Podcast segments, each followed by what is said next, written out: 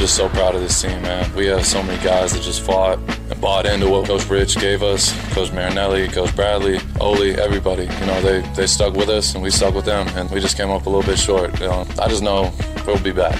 We'll be back. We'll have another opportunity. And that's what, you know, is going to push me next offseason. It's Cofield and Company on the road.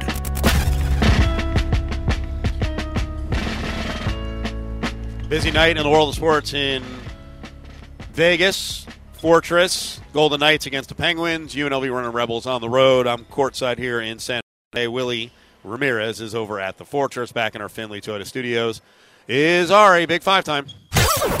Battle-Born Injury Lawyers presents the Big Five at 4. Number 5. Max Crosby coming in. I do believe, Max, that they can be back if they make the right choice at GM and head coach and change up some personnel. We'll get to that later in the Big Five. I'm not so sure that in Pittsburgh, unless they are able to pull a quarterback out of the rabbit's hat, or a rabbit out of the quarterback's hat, or something out of the hat. Get my point. They got to have a magical offseason, Willie, to replace Big Ben or this streak that Mike Tomlin has had, not having a losing season.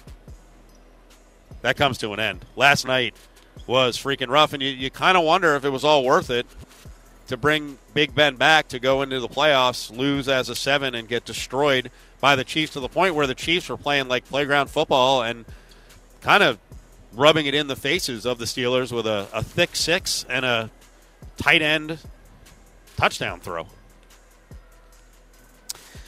I don't know. I don't know if there was some built-in, you know. I mean, they just beat them down in week 16. So I mean, well, my point is, don't you have to pull off the scab when you know you have to make the change of quarterback? Don't you have to be bold and make the change of quarterback? And you might have to take it, you know, get kicked in the teeth for a season? Like, what did this year really accomplish aside from, you know, TJ Watt getting a year older and you weren't super competitive in the playoffs? I don't think it's okay. I wonder what their quarterback plan is going to be. And if I were a Steeler fan, I certainly – like, we talked to Brooke Pryor from ESPN who covers the Steelers, and she said, hey, money-wise, resource-wise, they don't have what they need to go out and make a run at a big quarterback. Seriously? Then why is Mike Tomlin around for a 3-year rebuild with, you know, the Mason Rudolphs of the world and Tyrod Taylors, Dwayne Haskins playing quarterback? And what are they have to do something aggressive this offseason, and if it's not trading lots of ones to get Russell Wilson or make a real run at A-Rodge, then go to the next group and, you know, call the Raiders and try to get Derek Carr. If Carr's not going to be signed long-term by the Raiders, if you're the Steelers, you better start calling around and try to get at least a top 15 quarterback in there, because trying to piece it together with some of these other guys, that ain't Steeler football. Well, to answer your question as to, you know, why not just pull up the scab and just, you know, as far as this season, I don't think it's in Mike Tomlin's genetic code to just coast or tank.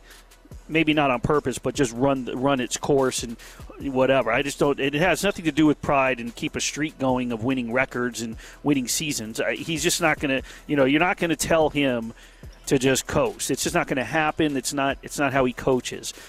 Now, as far as the offseason, and I know what Brooke said, but they can. I mean, every team can find the funds. They can find a way. And if the way to, you know, to continue to play Steeler football is to do some roster shuffling and do what you have to do, then yeah, you got to make a run at somebody that's available. And whether that somebody is someone like Derek Carr, and then you depend on your defense and someone have a mediocre quarterback, or I mean, but you know, is Derek Carr mediocre? I mean, he's got 30 game winning drives to his credit. He's got fumbleitis. I don't know if he can play in cold weather. It's just, I don't know if he can play in the AFC North. You know, I mean, that's a rugged physical division, and you know his pocket presence is, to me, is not exactly the best. Neither here nor there. I will be intrigued to see how the Steelers handle this offseason in terms of ushering in a new era. I mean, obviously Rudolph's not going to be the guy, but they have to make some decisions. They have to make some decisions quickly. And this is an organization that is used to succeeding. And so, I mean, it'll be I don't know where they're going to go from here, and but I do look forward to seeing how they handle the vacancy under center. Number four. Yeah, Mike McCarthy's getting beat up pretty good here. And I'm starting to think maybe it's not just because he's completely incompetent, which I guess I'm not really backing him by saying that, but is his slovenly look, remember Skip Bayless attacked him, is that one of the reasons here? Because this was a rough weekend for the Zavtig. I mean, I saw the headline, announcers fired after mocking weight of female high school basketball players. I mean, how mean are we as a society, Willie? I'll tell you what, I walked into the San Jose State Arena earlier, and I was shooting around a little bit, and someone came over and they're like, "You're like a ballerina. I would never know how graceful you are, sir, based on your appearance." I don't like all this mocking at all. Did you drop him? No, it was actually a compliment. Oh, okay. The person came up with it. They weren't being sarcastic. They really meant it. Oh, you followed by saying, "I don't like all this mocking." So I thought you were saying, "No, I don't like all the mocking on these young ladies playing basketball." No, no. Mike McCarthy, as Skip Bayless said, he would never hire him because he's too fat, too sloppy. Let's stop this. But I do think. Listen, I want to crush McCarthy as well, but some of it has to go to Kellen Moore, and a lot of it has to go to Dak. The thing that bothers me most about McCarthy, and Koken just brought it up about 10 minutes ago, is the lack of leadership. That would really annoy me if I were Jerry Jones. Listen, I'll keep you around, but when you make mistakes, you got to take ownership of the mistakes. And that wasn't just the official having to run 25 yards. That is across the board a lack of knowledge of you guys. You need to know time and place, and then you got to give the ball to the freaking official. And the other one is that, in a game where it comes down to seconds, Mike McCarthy and Kellen Moore and Fossil really thought that they were going to outsmart the 49ers after the fake punt. Like, you already got the fake punt.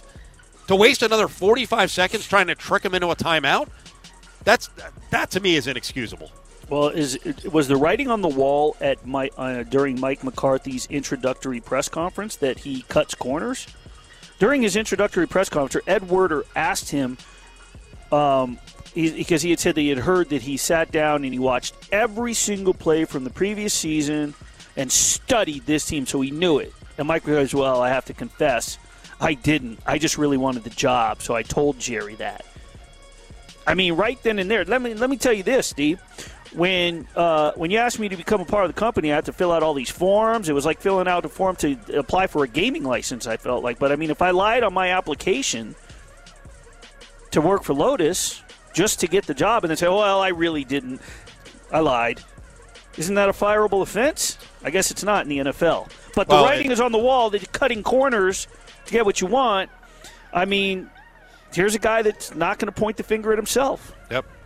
Well, in the end, what Jerry Jones wants is someone who he thinks is a decent coach but is also going to let him stay around and participate in all the coaching meetings. And if they had a real coach, there's no way they would stand for that. And like you just said, McCarthy was so desperate that he was willing to fib about what he did with his time off. So it's a mess in Dallas right now. I'm not sure where they go. And, the other point, I know you sent over a tweet earlier. Why is Kellen Moore – I mean, they did have the number one offense in the NFL, and that shouldn't all be wiped out by some mismanagement and one poor game. But why is Kellen Moore such a hot prospect when, in the end, the Cowboys really have done nothing when it's counted the most? And he's the guy running the offense. It's disheartening when you look at the talent that offense had and the mismanagement of whether it's play calling or, we sit here and we talk about the Raiders. But you look at the talent, in terms of clock management and play calling with the Raiders, it was my point. You look at the talent that Dallas had throughout the season. And on that roster, and in that unit, and the cohesiveness that in terms of what that unit's been together, it's a little appalling when they can't get it together, especially on a drive like that. Number three, Willie. A lot of dudes playing in their last year for the Raiders, unless they're extended. On the list: Carr, Renfro, Jacobs, Ngakwe, Crosby, Trayvon Mullen, Johnny Abram, Perriman, Ferrell, Nassib, Morrow, Kenyon Drake, Denzel Good, Kwiatkowski, Littleton. You want all those guys around for the long term? What do you want to do with some of them? I think it's easier to look at the list first and say who you want back and you'd like to build around and continue to have back without a doubt before you just start cutting and saying, I don't want this, I don't want that, I don't want this. If I were to look at that list, I definitely want Hunter Renfrow. I definitely want Yannick Ngakoue. I definitely want Max Crosby. I definitely want Denzel Perryman. I definitely want Foster Moreau. I think he stepped up great behind Darren Waller. I like what Kenyon Drake brought while he was healthy. So, I mean, in terms of you didn't mention Ferrell or Carr. No, I sure didn't. No, well, there's a lot of big names. I don't know if you know this, but there's a lot of big quarterback names that are going to be available after this season. So possibly. It's kind of, yeah, I wasn't sure if you were aware of that. So the fact of the matter is, if they're going to get rid of Mayock, and if they're going to look for a guy like Jim Harbaugh, who coached a guy named Colin Kaepernick, and sort of devises maybe a different scheme than we've seen from this team. I'm not sure if Carr fits within that. And I'm not sure. Maybe Carr has a – you know what? Maybe Derek Carr deserves better than what he's been strapped with. Maybe it's not that Derek Carr – maybe it's not Derek Carr hindering the Raiders. Maybe the Raiders are hindering Derek Carr. Maybe there's more out there for Derek Carr to perform with a different system and a different OC. I mean, to answer my question, Ole did a great job and he loves him, but Ole may not be around. This whole staff may not be around. If I had it my way, I know who would stay, but, you know, if you're bringing in a new GM and then you're bringing in a new head coach, you're probably going to see that head coach want his people in there, and that includes a quarterback. Derek Carr to the Steelers for this year's one and next year's one, then take those ones and this year's Raiders one to the Seahawks for Russell Wilson. Maybe. At least have the discussion. What do you do with Marcus Mariota? Well, if you want to make him the starting quarterback, I guess he could be a bridge guy.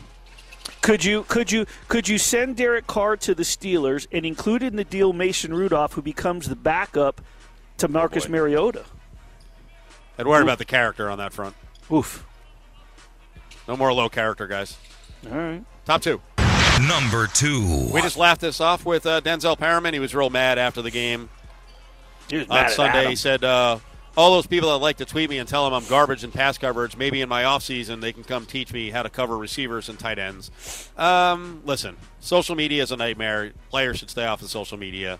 But on the flip side of it, if you're a leader for a franchise, you don't need to punch down. And on top of that, because of the Golden Knights, you have a very vocal sports audience here in Las Vegas, and we expect winners at the highest level. If you can't handle that, then I'm not sure what you're supposed to do.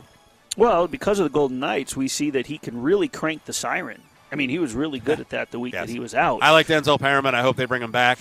I think he's a great leader. That was just some frustration speaking, but I would advise – and it starts with Derek Carr, but almost everyone in sports who actually plays, don't punch down and even address jabronis on social media. Most definitely. I mean, putting it out there, it just invites more. You have to learn when to ignore and when to let it go. Fact of the matter is, he was beaten in pass coverage, you know, in several games. We pointed it out in the press box plenty of times. But it doesn't take away from his skill set. He's not a pass coverage guy.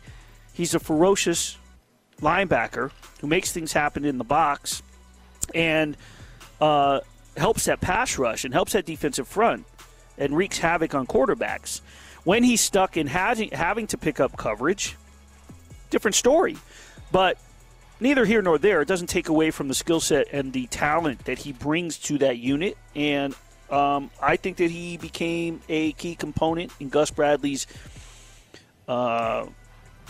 rebuild of that defense, along with KJ Wright, along with Casey Hayward, guys that have played for him, and I think that he definitely should stick around. They should keep him to help continue to be a foundation for what was one of the promising units on this team. Number one. So we had planned on talking about of the biggest names on the team, who goes bye-bye, and we're talking on the sideline and on the field. Derek Carr, this will be something we address a lot, especially after we know who's in place as the GM and the head coach. What do you feel like right now the odds are on Bisaccia getting this job? Lots of player support after the game for Rich Bisaccia. I think it's 50-50. 50-50? Yeah, I don't think the odds. Wow. I don't think it's – yeah. Offshore number on Rich Bisaccia. I don't care. Second choice behind Jim Harbaugh. Harbaugh 2-1. Richie B +250. After that, Doug Peterson 5-1. Mike Tomlin 7. Let's do it. Let's do it. I'm all in for Tomlin. I would love that. Make the Steelers bump Tomlin to like $20 million a year. Let's go. Make them pay. Dabo Sweeney 8-1. Byron Leftwich 10. David Shaw 10. Oh, Eric Bieniemy 10-1. Sean Payton. Wouldn't that be interesting? 10-1. Mike McCarthy's not on the list, huh? Didn't make this one. No, not available. Not available. Kellen and the Jones boys already said they don't see him going anywhere. Although I can see that changing in a Joe Judge-like fashion in the next couple of days. Mario Cristobal, no, he's not. No. All these sneaky guys. So Bisaccia's chances, you think 50-50? Here's the thing. It's 50-50, and here this. You know what, Steve? I don't know how much this plays into things, and I don't know who makes this call, but for putting their necks on the line like they did, especially Derek Carr, in basically calling for Rich Bisaccia to keep this job and remove the interim tag. How does a coach come in and sort of get the locker room back that is clearly wanting Rich Bisaccia, the nice guy? Right? They all believe in him. And here's the thing. If he was the guy and Mark Davis believed in him, wouldn't the interim tag have been removed? We talked about it last week that if he had a real shot after making the playoffs, the tag would have been gone. Yeah, why waste a bunch of people's time? You know, they got to go through the Rooney Rule. They got to go through all that. Why go through all that if you're going to remove the interim tag? Just do it before you have to put yourself in that process and open the job up. So I don't know if, but now you have an entire locker room. Max Crosby went on the line for him, talked about him. Derek Carr, people putting their endorsements out there publicly in press conference. They'll obviously, these are professional athletes. They've dealt with change. They've certainly dealt with adversity this year, so they're used to it, but now someone's got to come in, and that's why I think it's got to be a big-name coach with a big personality, someone who can warm up to Las Vegas, someone who can come in, attract this crowd or the Raider Nation, and just sort of just overwhelm things with his persona, his being, his name, his presence. You got to win that locker room after what Bisaccia did. We asked this question last week. Would this team, if nothing would have taken place, would this team have made the playoffs under John Gruden? I am not so sure. So here's Rich Bisaccia today, opening statement, kind of throwing out what could be his final shot, showing that he's very appreciative of what his guys did for him. I'd like to thank certainly our players for their constant and consistent work and relentless effort to improve every day. That's all we really asked of them. They succeeded in that. Also, I'd like to thank the coaching staff for never blinking and for always putting the man first and then coaching the player second. Also, I'd love to give a shout-out to Raider Nation for their loud and never-ending support for our team. They heard you, and they heard you, and you need to understand that. To have fans in Allegiant Stadium for the first time this season was an incredible experience, and in the future I think this team will take great pride in playing at home and making an advantage to them. To play the Chargers with a blackout crowd was energizing for our players in that game, and I think it showed, again, all the way to the end. I'd like to finish by also thanking Mark Davis, Mike Mayock, and the entire Raider organization for their on-time support throughout the entire season. It was much appreciated. No one ever wavered. I believe it's a privilege to coach and play for the Las Vegas Raiders and in the National Football League. It's the Big Five at 4. Brought to you by Battleborn Injury Lawyers. 570-9000. Mahomes becomes a decoy. Kelsey's going to throw a touchdown. Kelsey to Pringle. It's Cofield and Company on the road.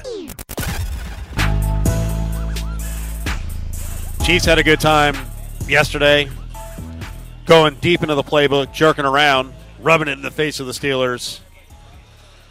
Steelers out. Cowboys a lot better team.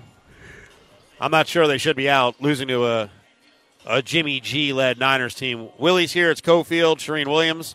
It's nice enough to join us, talk a little Cowboys, talk about the playoff weekend that was. Charean, how are you?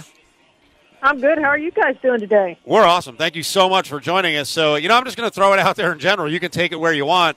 Give me your thoughts on what happened yesterday in that Cowboys game. Yeah, I was over there, and not surprised. I picked the 49ers to win. Just when you look at how the Cowboys played since that Patriots game in Week 6, I believe it was, they just weren't the same team, and they just struggled to beat teams over 500. And that's basically what it came down to. Outside the NFC East, they just weren't that good, which tells you how bad the NFC was. And I think we saw that with what transpired in the postseason with the Eagles getting blown out and the Cowboys, frankly, being far enough down that it shouldn't have been a game at the end, but they made it a game with the way they came back. Or maybe Jimmy Garoppolo made it a game, however you want to refer to it, because certainly that interception helped. But they just honestly weren't good enough to get it done. And I know there was huge disappointment from Jerry Jones. He thought he had the team to get it done, and he said after the game that, he can't remember a time that he's been this disappointed. And I know there's plenty of times he has, but they did think that they had a Super Bowl contending team. I didn't ever think that. I just thought there were too many holes in this team.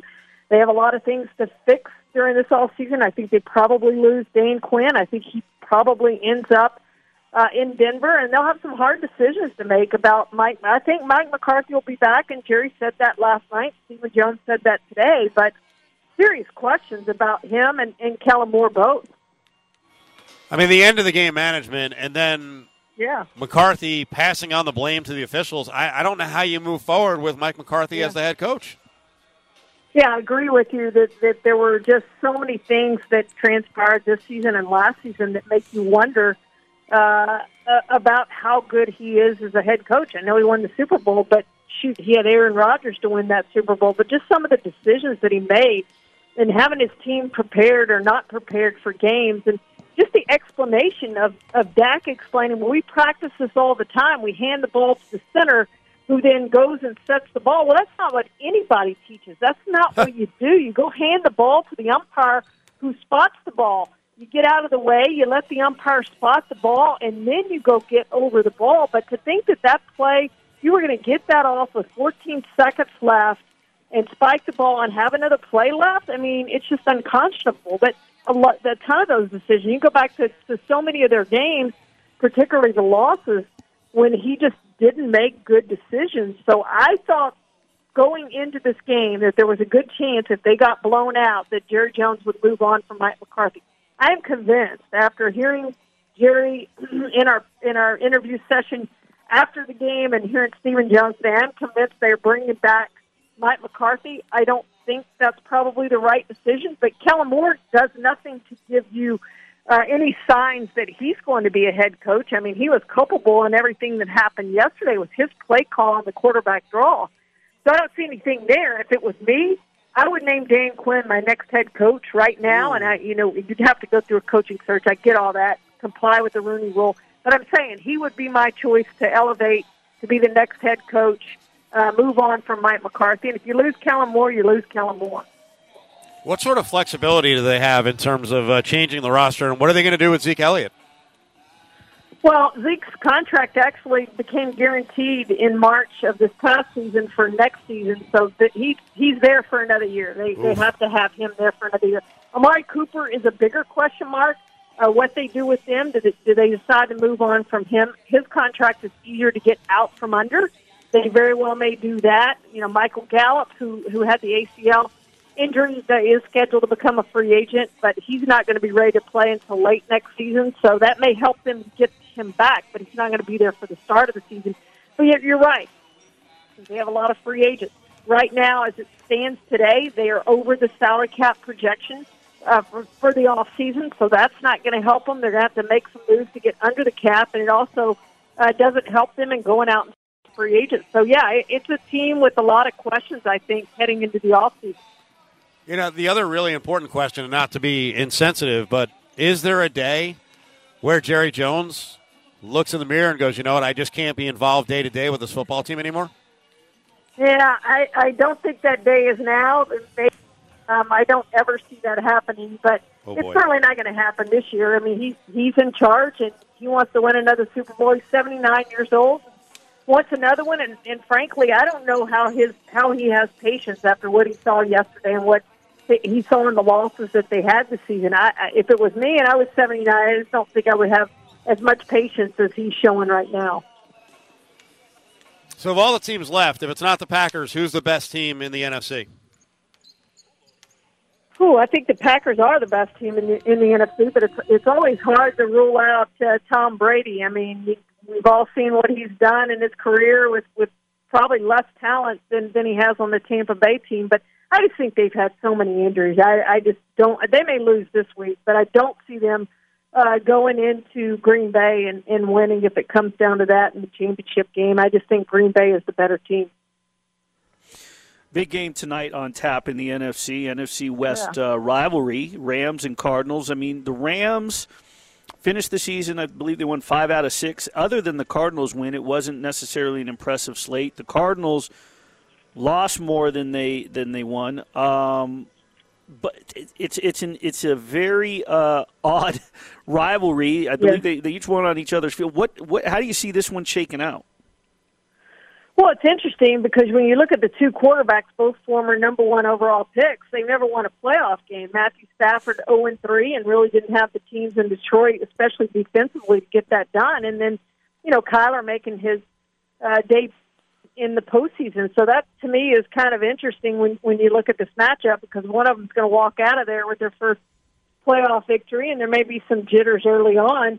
But, yeah, the Cardinals are coming in ice cold. At one point, we were talking about them as the best team in the NFL. They were the only undefeated team. I just liked what they had. And, you lose DeAndre Hopkins, and all of a sudden you're not the best team. And I realize how good he is, but it's not just losing DeAndre Hopkins that they struggled. They lost 3 in a row, and then they just came in and demolished Dallas the one week, and you thought they turned it around, and then they lost again when they had a chance to win the division. In Week 18, and it's kind of a sign of what Cliff Kingsbury's teams have done always. They're really good games 1 through 7 with Texas Tech, with the Cardinals, and then the rest of the season they're not so good, have a big losing record. So I would take the Rams if I was going to pick one of these two teams, especially playing at home. I think the Rams are more talented, but they've both had their struggles when they've had chances to win and clinch and just terrible losses. So I don't think you can trust either one of these teams going forward after tonight. Talking to Charean Williams, Pro Football Talk, NFL Charean on Twitter. So on a local front here, Mike Mayock is out, just announced about an hour ago that he is out as general manager of the Las Vegas Raiders. Next up is, I guess, the interview process to see who's interested, who's working behind the scenes. Is it Jim Harbaugh? We don't know. Rich Bisaccia does a fantastic job. You know, inside the confines of the Raiders practice facility, it turns into a feel-good story. Outside of it, it's certainly nothing felt good about what took place with this team. From the outside of the state looking in, what you saw this team do and take place, in terms of what took place, what I guess your perception of how it closed out the season and then how you see it moving forward and what you're hearing. Yeah, well, I'm tight with Rich Bisaccia, and I've traded texts with him since that loss on Saturday. And, I hope he has a shot at the job. I know they're going to interview him, I think they said today, or he said today. And so I think he does get that opportunity at least to have an interview, and I think he's earned that with what he's done. But I'm a big Rich Bisaccia fan, and from his 5 years here in Dallas. And when you're around one on an almost daily basis, and you're talking to players, you get a sense of whether you think they will be a good head coach or not if they get that opportunity. He was always a guy that I thought deserved an opportunity for the way the players responded to him, his leadership. And I think you saw it. If you guys saw, he wrote a letter to every single player on the Raiders and delivered those letters in the last couple of days to every single player and what they meant to him and what they meant to the team. And that's the kind of guy he is. He's a truly special man, a special leader, and I'm rooting hard for him. I followed the Raiders and rooted hard for them because of my relationship with Rich and how much I think of him. So I hope he gets an opportunity, a real opportunity for that job. And if not there, I hope he's shown enough that he gets an opportunity somewhere else, because his team, I do think he will be very successful wherever he is. But he's at least earned the right to get an opportunity to interview for that job. I think that one of the benefits for him in the way that he sort of took over the reins was that he had no choice but to lean on his coordinators, because I believe that is what makes a successful head coach, is allowing your coordinators to do their job. So in allowing Greg Olson to be the offensive coordinator and allowing Gus Bradley, who did an incredible job in turning that defense around, I think it benefited him because he had no choice but to lean on them. As far as the quarterback position, you know, every year, even before they arrived in Las Vegas, the question was, is Derek Carr the guy? Are they going to come back with him? You know, now after 8 years, there's some big names that are going to be on the market. Is Derek Carr the guy who stays with this franchise and they just keep trying to build around him? Or I just brought this up before you came on, is maybe Derek Carr deserves better and deserves it. Maybe he belongs in a different kind of system with a different coordinator, and maybe he can thrive elsewhere. Not saying that he doesn't belong here or deserve to run this ship, but maybe he deserves, and this team needs to go a different direction. Your thoughts? You know, I think when they hire the coach, it's going to tell you a lot about what they think of Derek Carr moving forward. I mean, if that coach wants Derek Carr, then Derek Carr is going to be there. If that coach doesn't want Derek Carr, either they're not going to hire him or they're going to go with that and get a different quarterback. And I don't know if that even made sense in that. But I think the coach and the quarterback have to be aligned. They have to be tied together. It will be interesting to me whether Mark Davis talks to Carr and gets his thoughts on a coach, or does Mark Davis, and I suspect Mark Davis will just go out and do what Mark Davis wants to do and not consult with the coach that he hires, and then, you know, worry about the quarterback position later. But those two have to be aligned. Your coach and your quarterback just, I mean, they're just so tied together. How the quarterback plays really determines how long your coach is going to be employed at a team. And so they just have to be on the same page. So to me, that's just so important. And if I'm hiring a coach, I'm talking to my quarterback about what do you want to – you don't let him pick the coach, but what do you want to see in a coach? And then I'm asking the coach, what do you think about Derek Carr? What would you do at the quarterback position moving forward? And, of course, it's an important question for the GM, too. But there are a lot of questions about what they do at the quarterback position simply because the GM position is now open. And they're looking for that coach, too. How are those people who are coming in going to feel about Derek Carr moving forward? And maybe that is something they look at in the offseason. We know it's not a good draft for quarterbacks. If you're going to go get one, it's going to have to be a veteran. But as we all know, if Russell Wilson comes up, the Raiders likely will be, depending again on who they hire, but the Raiders probably would be a team that he would look at and consider going to. Yeah, and to your point about Mark Davis doing what he wants to do, let's not forget that he just went out and grabbed Becky Hammond because that's who he wanted to lead the Las Vegas Aces, regardless of what Bill Laimbeer did. So he's going to have the same mindset with the Raiders. Charean, what do you think is the market for Derek Carr if, you know, teams like the Steelers, the Giants, the Vikings were really in? Could the Raiders actually get 2 number 1s for Derek Carr?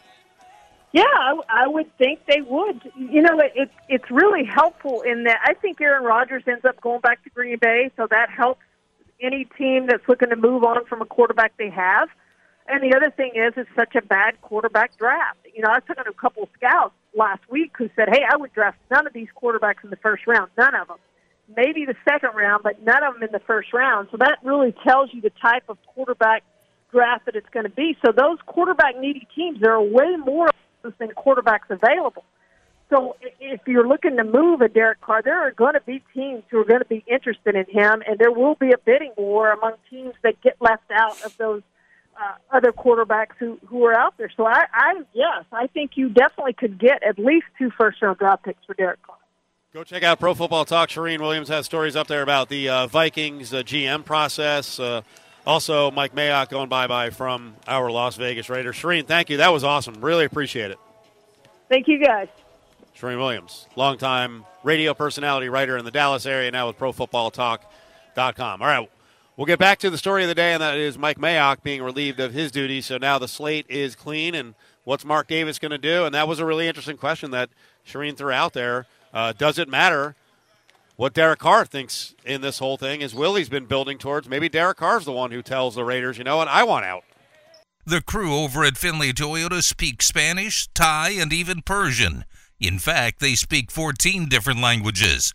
Come in and talk the universal language of big savings today. Yes, it's your mom. What's up, Mom? I'm glad you made it. Now, yeah, I know. I actually made it at a disappointing Tampa game. This was an elation to see you get a touchdown in a playoff game. I mean, oh my gosh, how good did that feel after all these years? Glad I could put a smile on your face. Love you, Mom. She's the best, man. It's Cofield and Company on the road. Damn, did we cut that, or did Travis Kelce just tell his mom to buzz off there at the end? She wanted to go on and on. He cuts her off. I don't know about that, Willie. Little big in his britches there after throwing a touchdown pass. What's going on with Travis Kelce? If Ari ever puts my mother through, I'm cutting both of you off. Wow. All right. Proactive move, Ari. Watch yourself, buddy. Watch yourself. Willie, what did you think of what the Chiefs did? Boy, those were some amazing plays, weren't they? Why did they use the thick six and the Kelce red zone pass in a game that was way out of reach? Wouldn't you save those? I don't know. I don't know. I really don't have an answer for you because it's you know. I don't think that Mike Tomlin and Andy Reid like have beef. I don't think that you do that. I don't think that you know. That they want to, you know, step on Ben Roethlisberger's exit game. I don't know. It's very odd. It's very weird. Seemed weird to me. Yeah, it did. And I'm not sure if it's for their own self-confidence to sort of, you know, I mean, I'm sure that last year's Super Bowl loss still stings to this day. And so, you know, it's their first playoff game. So possibly they want to, you know, coming in hot. You know, I'm not sure. I don't know what the mindset is. I don't think it's personal. I don't think that there was a statement to be made against Mike Tomlin, like I said, or the Steelers. I think it's more on their end. If you missed the Raiders news of the day, Mike Mayock, the GM, is gone. I get the feeling that Rich Bisaccia, that announcement could be coming, say, Wednesday. You said earlier you thought his shot at being the head coach was 50-50. I'd like to see him get a real shot, but I think it's like 10-90. Right, when you say the announcement Wednesday, that what? That he's done. That we're moving on. Well, I don't think that they you don't think they'll even go through that formatic? They'll just announce the next coach. When that happens, yes. Then we know. Yeah. If Bisaccia is out, right? If Bisaccia has no chance. No. Right? Don't you just move on quickly and tell him and the public that he's not getting the job so he can go interview for other jobs? No. Because I think that, okay, the goal for this team was to make the playoffs for the first time since 2016, second time since 2002. They did the goal. Considering what this guy got thrown on his lap, I would say that he went above and beyond. The goal to get into playoffs was with Gruden. This guy took over a team that endured a lot beyond the Gruden emails. So I don't think all they do, even if they remove the interim tag, they remove interim and head coach, he goes back to being special teams coach. When the coach comes in, he brings people with him or he keeps people. So let's not forget that if Bisaccia is not hired as the head coach, wouldn't he still be the special teams coach until the new coach says, this is what I'm going to do? If they love, if these players went to bat for him that strong, now if somebody requests permission to speak to Bisaccia for the head coach, then by all means this guy needs to take his shot. But If that's not the case, and this team loves him as much as they do, wouldn't you think that he would go back to being the associate head coach? And if the new head coach decides to keep him, okay. I mean, all right. He never was the permanent head coach. Yeah. He's the interim. He did his job and then some. So, no, I don't think that they come on and make an announcement and say you're fired.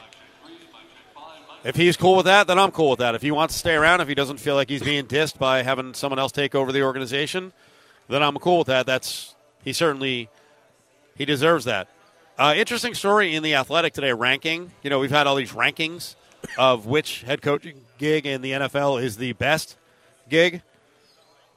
And this one in The Athletic actually says that the Broncos job is the best. Now, it's based on they talked to, like, 5 executives. They ranked the jobs.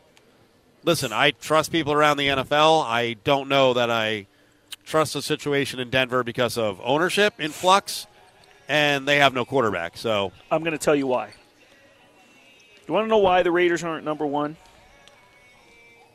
What's yours and mine's biggest beef with people after what took place with you tell me. Tina Tintor and Nate Hobbs? Everybody blaming Las Vegas. So executives are probably saying, "I wouldn't want to have to lead the coaching search for that." Can you imagine having to lead a team in Las Vegas? The trouble. Look at Las Vegas, right? So I would have to assume, and I could be wrong, that they're bad mouthing this city. That with what comes with coaching the Raiders comes with coaching in this city. I could be dead wrong, and I hope that I am. But that's why I think that it's probably not number 1, and Denver and Minneapolis are ahead of them. Join the conversation on Twitter at ESPN Las Vegas. It's Cofield & Company's Eye on Sports Gambling. I'm going to kill your bookmaker. I'm going to rip his throat out. I will step on his throat until the man chokes. Let me tell you how. Winners, winners, winners, winners, winners. Free, free, free, free, free, free.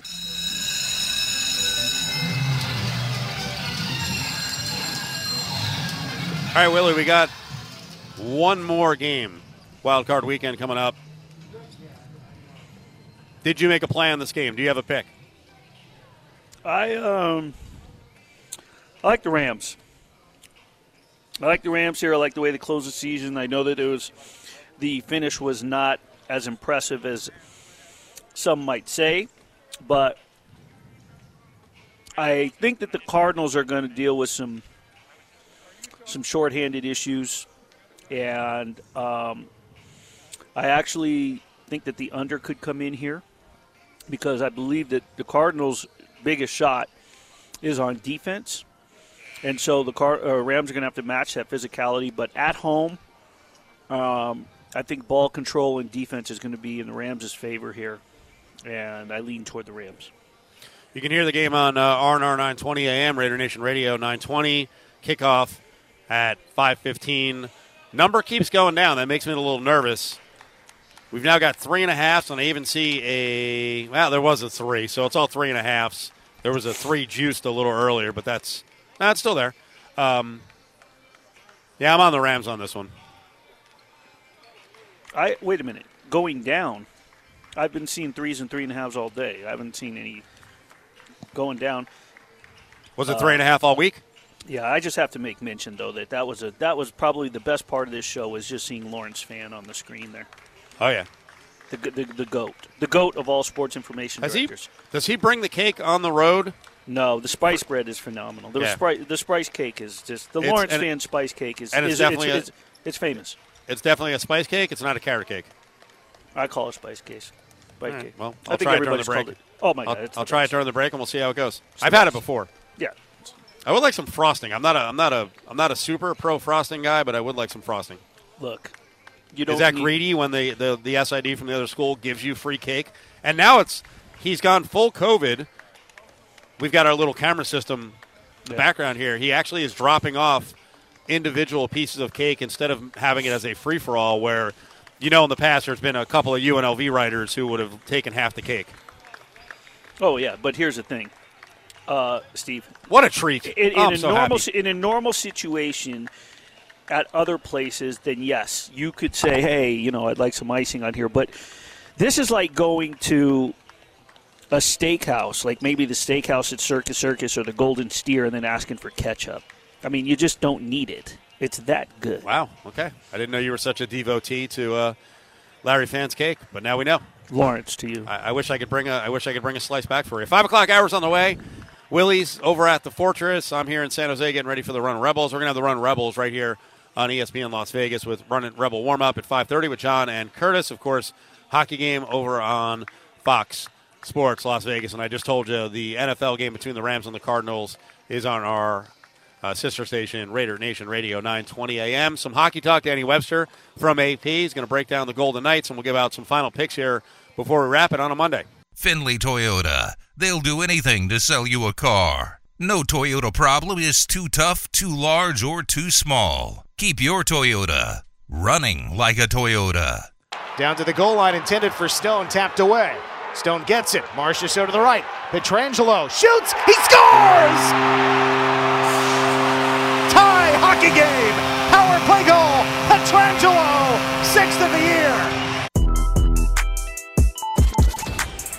You're listening to Cofield and Company on ESPN Las Vegas. Golden Knights up in 2 hours over on Fox Sports Las Vegas. Let's see if they can get things straight here in the new year. They've, well, I'll call it lost 4 or 5. You get the overtime stuff. Danny Webster is in the booth over at the Fortress along with Willie Ramirez. All right, Willie, for you, what's the biggest storyline going into this game? I think the biggest storyline is, can the Golden Knights snap this little bit of a slump that they got going, find some offense, and stop the hottest team in the NHL, which has won 12 of its last 14. Danny, you were out at morning skate today. We talked about it earlier, Steve and I, in terms of what they can expect back on the ice. As far as the COVID guys, the injury guys, what did you see? What did you hear? What did Pete DeBoer tell us? Well, it looks like, at the very least, Shea Theodore, Nick Waugh, Nolan Patrick will be back in the lineup, which is a huge boost. And I know we touched on the whole losing 4 out of 5 thing, but you got to think. They lost 4 out of 5 without a bunch of key names, and I just named at least 2 of them right there. Probably one of your better centers right now, and you know your highest-scoring defenseman. Obviously, not your best defenseman right now, but you look at the way that these guys have played, and they've been able to at least get points, even though they haven't gotten the wins to this point. Going into a game like this, when you know all the eyes will be on Sidney Crosby and Evgeny Malkin, you need all hands on deck. And tonight, with at least those 2 guys back, Shea Theodore, Nick Waugh, it's going to look a little bit better for the Golden Knights going into this matchup. Goaltending. We always talk about who's the first one off the ice. It's our favorite subject. Right. So Robin Lehner, I would assume, is going to be in net, especially after X amount of time off. They didn't travel to Canada. 2 games were postponed. Not on Golden Knights' part, but on Canada's part. Robin Lehner has somewhat struggled in his last several handful of starts, but we know what he's capable of. What does he face in a team like Pittsburgh and what they bring, and how can this defense, disrupt what Pittsburgh brings, clogging things in the neutral zone, blocking the passing lanes, and helping Lehner out? It's going to be a very tough challenge just because now that Evgeny Malkin is back in the lineup, he came back against the game against Anaheim earlier in the week. You add one of the best players in NHL history back into your lineup for a lineup that's already stacked with depth offensively. Evan Rodriguez has been doing very well in the scoring department. They get Brian Rust back. They get Jason Zucker back tonight. So you're adding 2 guys right there to your lineup that are just capable of scoring at any given moment. So this is going to be a game where the Golden Knights are going to have to pay a lot of attention to detail in the defensive zone. I don't think they should kind of cheat in the neutral zone. They should kind of stay back and try and help out Robin Lehner as best he can, because Pittsburgh has always been lethal in front of the net, and if they get 1 or 2 bodies in front of Robin Lehner, it's going to be a problem not only just for him, but for that defense for the night. So at least getting Shea Theodore back is going to help. In that regard, you'd like to think, even though he's been out for about the last week or so. Right now, I think what you got to do, it's going to probably be another heavy night for Alex Pietrangelo, and it's probably going to have to be all hands on deck. And if the Golden Knights want to win this game, you got to probably see a 2-1 game, I think. All right, let's look ahead. What would have been the guys going to the Olympic, still I guess they're calling it the Olympic break. The Golden Knights are going to have some games to make up within there. But when they come back, they're hoping to have Jack Eichel on the ice. You've been going to morning skates. You've been going to practices. You've seen him in a non-contact jersey. What have you seen? What are we hearing? And your thoughts on where he joins this lineup. Man, he looks good.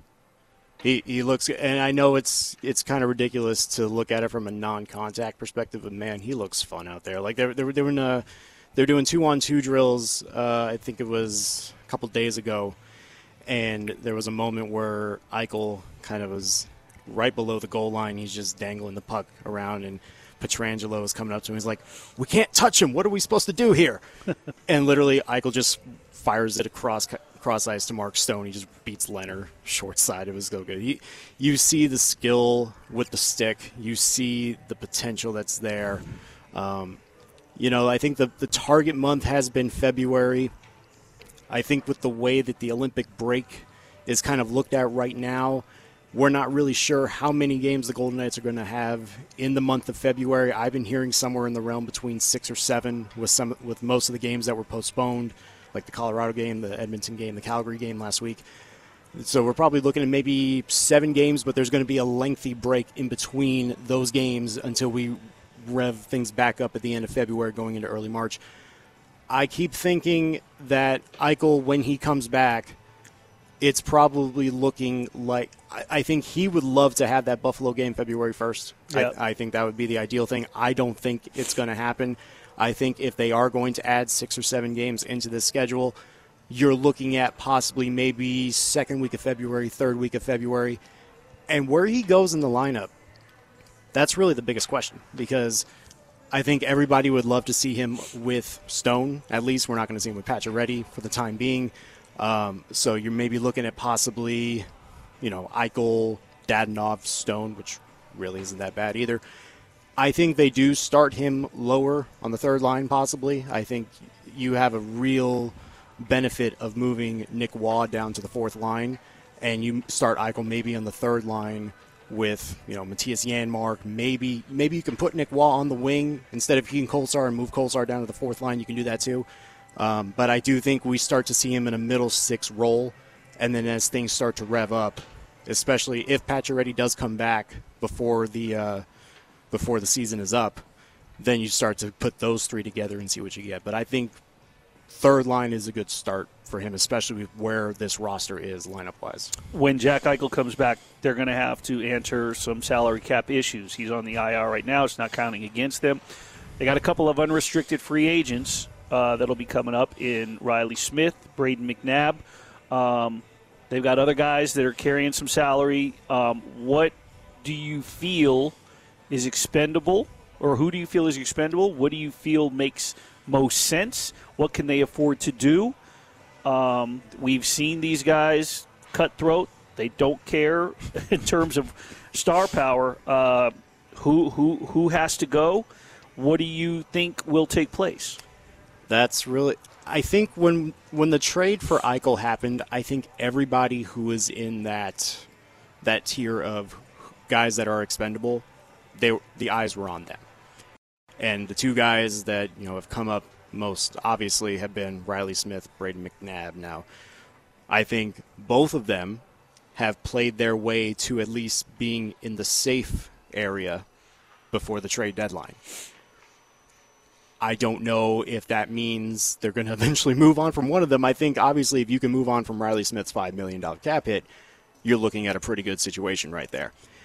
I think if they really wanted to get risky, you keep Pacioretty and you keep Martinez on LTIR, you Kucherov them for the rest of the season, and then bring them back for game 1 of the playoffs. If you want to do that, I don't know if this team wants to do that. We haven't seen them put it in this situation. I think if you really want to make things a little bit easier, Riley Smith is the guy. And I know that's not what a lot of people want to hear, but he is a lot easier to shelve off $5 million, bring a draft pick in, do a straight cap dump, do whatever you want to do, and kind of just cut your ties and at least have some wiggle room left to go.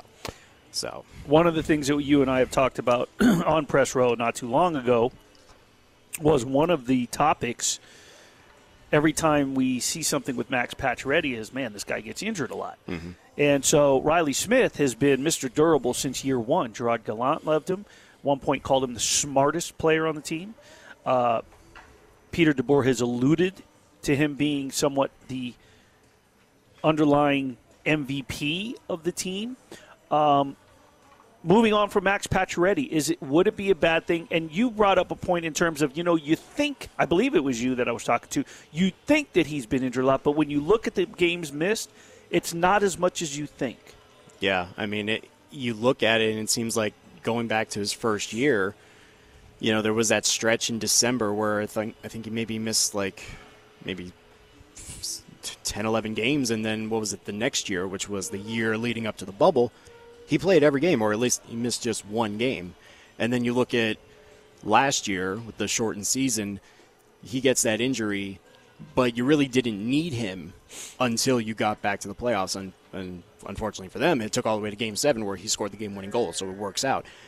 I think in terms of if Max Pacioretty is an option, you need to be sure that you have someone ready to score goals. Because if you take him out, Jonathan Marchessault becomes your top goal scorer. And I don't know... It's not a bad idea to have Jonathan Marchessault be your top goal scorer. He can't be your only goal scorer, and especially since you don't know what you're going to get from Jack Eichel when he returns to the lineup. And explain to people real quick, because when that's come up in conversation in terms of, well, moving on from goal scoring, you go, well, I thought this Jack Eichel was a superstar. Jack Eichel makes things happen. Oh, yeah, absolutely. Right. And he scores goals. He is a capable goal scorer. The year leading before the season paused, I think he had 38 goals, 39 goals. He was the driver of offense in Buffalo when there was absolutely nobody in Buffalo that could score goals. So Eichel is very much capable of doing that. You don't want to put the onus on him when his main objective is to be the primary playmaker on a top line that drives offense. So... like I mentioned before, you can have Eichel being a top-line guy with Stone and eventually with, Pacioretty. If you were to take Pacioretty out and leave Dadonov in, is it a good line? Yeah, but you want those three all on that line together. So Eichel, can he score? Yes. Is he going to score 35, 40 goals on this team? We don't know yet. So that's the biggest question that we have to consider before the trade deadline. All right, we're talking to Danny Webster, NHL.com, also with AP. Danny, last question for you. With Pittsburgh, you talked earlier what they need to do. What do you see taking place as far as how hot Pittsburgh has been? Has this rest benefited Vegas? Give me your thoughts on tonight's game. One final wrap before we say goodbye. I think the rest is going to benefit them greatly. I think anytime you can get a 5-6 day layoff, it's gonna benefit you greatly. I think they're gonna come out inspired, knowing that the opponent on the ice with them. And I'm going to say it is going to be a 3-2 Vegas final. Danny, we appreciate it, man. Thank you so much. Appreciate it, Steve. Thank you. There he is, Danny Webster, covering the Golden Knights, along with Willie Ramirez. Willie and Danny are both hanging out in the Deportes booth at the Fortress. All right, we are about 19 minutes away from running Rebel warm-up. We'll get to a little bit of the UNLV game here in just a second. Again, big news of the day. Mike Mayock is out as the GM with the Raiders, and we've gone round and round on what's going to happen to Rich Bisaccia. Something light to mention, Willie, was the fact that Bisaccia was photographed writing thank you notes.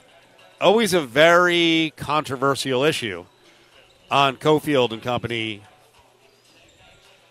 We know that we have a couple of guys who are real sour on the show who won't lift a finger for anyone else. Well, they also believe that it could be a disingenuous gesture. I don't believe that. If you get a thank you note, it's a very nice thing. Where are you on thank you notes? In terms of this Bisaccia deal or just in general? In general. Would you do it? I think you would. Yeah, I mean, before it was email and text messaging and all this, I mean, electronic different types of communication, I was definitely at that. I had my own personalized stationery with, you know, when I first started the business with little, you know, with the W on it, and I hand wrote notes. I mean, absolutely, I believe it's common courtesy. It shows a sense of genuinity. It's kindness, and I think that it shows a sense of appreciation, no matter what level you're on, whether you're thinking for something that they did for you, or you're just thanking somebody for their effort, their appreciation, your appreciation toward them. So I mean, it's not a bad thing. In terms of a picture that went viral, we got a little more clarity on that today from Rich Bisaccia's press conference. So on the picture itself, what was the clarity? Well, the clarity was that somebody asked him, you know, that this picture went viral, exactly what was the story behind it, and he said he was in his room. He's done this every year, all the way going back to being a young coach. Oh, he has? Okay. Yes, he's always done this, whether it's one or two guys, specific guys, the entire whatever, key guys that suited up, started, whatever it may be. So he had been doing it throughout the week, and he was finishing them up in his hotel room, and his daughter took the picture.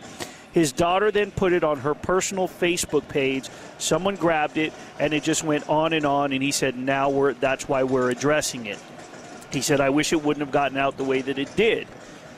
That comment kind of stuck with me, and the fact that he said, I wish it wouldn't have gotten out the way that it would. Does that mean that you wish it would have gotten out in general? Was it because the original thought process for a lot of us was, who took this picture and why did it go viral? What are you trying to say? You know, are you trying to show the type of coach that you are, the personal relationships you have with the team? What exactly is it, a PR stunt? But as it turned out, he explained, and you know what, Steve, considering this guy, considering how people go to bat for him, and considering how sort of genuine he's been, I believe every word of it. I believe that his daughter was there. I believe that she probably said, "This is," you know. He said it was a proud daughter moment. She put it up there, very proud. Said he loves his daughter. It's just not the way that he expected it. He didn't in any way, shape, or form. It was on her personal, private Facebook page, and some people just, you know, they can't respect that. So they put it out there, thinking, oh, look at this, this is cool, and then it just goes viral, and of course it takes a course of its own. It's like whispering in one ear, and by the time, you know, then that person whispers to the next person, they whisper to the next. By the time it gets to the 10th person, the initiative of the original, whatever was said, is completely different, taken out of context. You know, going back to last hour when we were talking about how they're going to handle Bisaccia's situation, I think it is important how they handle it. Listen, is it the biggest news that's going to break around the NFL? No. But I do think the way you treat people as an organization does spread, you know, in the inner circles around the league. So I hope the Raiders treat him right, and I know you hope they treat him right. Yeah, I think he deserves I mean, he didn't do anything wrong. He didn't, you know, if anything, he did everything right. And I don't mean coaching decisions. I don't mean specific play calling or decisions on the field. What I'm talking about is how he handled a very tumultuous situation that lasted all year, all season. Not just one incident either. He didn't just take over for John Gruden in a heated situation. He then had to deal with some other issues, and it just carried on. You know what I mean? There were three outstanding, you know, and I say that meaning that stood out, incidents that as the interim head coach he had to answer for. And I thought that he did it very well. I thought that he came in, he was very meticulous. Here, you know, the other reason why I believe everything he said about the thank you notes is because this dude came in with prepared statements every single time. After a game, he'd pull out notes. Like, he jotted down notes to come in after a game, win or lose. He was very, very prepared guy. So I think he did everything humanly possible. I think he has a genuine care for what he does, for the players he coaches, for the staff that he leads, and I think that he deserves an interview. And I think that if it doesn't happen, I think he deserves a shot or an opportunity to at least be offered to stay aboard or be considered to stay aboard. And if none of that happens, then he deserves an interview elsewhere. Willie, before we get out of here, did you want to mention the bird of the greatest? The greatest, not just the greatest by nickname, but the greatest athlete of all time, Muhammad Ali. Yes. And they finally celebrated. You know, they created a Muhammad Ali Day in Chicago, Illinois. So they're celebrating him along with Dr. Martin Luther King. But yes, met Muhammad Ali several times as a little boy. He was all over the place in this town. Loved Las Vegas. All the Where'd boxing. You meet him? Caesars mostly. He would always be at the Caesars Pavilion, or I'd see him at sporting events around town. You know, but I would go to the Caesars Pavilion, which was behind the original hotel, and all the workouts. I've told the story about Larry Holmes, going to see Larry Holmes work out before he became the heavyweight champion, and he signed my very first original autograph book, and he signed it, "The Future Heavyweight Champ, Larry Holmes." That was before Ernie Shavers and Ken Norton fight. But I've seen Muhammad Ali used to hang out. He'd be there, and he just would be at random places too, random sporting events, Rebel games at the Rotunda, fights in town, and he just was all. He loved kids, and he loved his fans.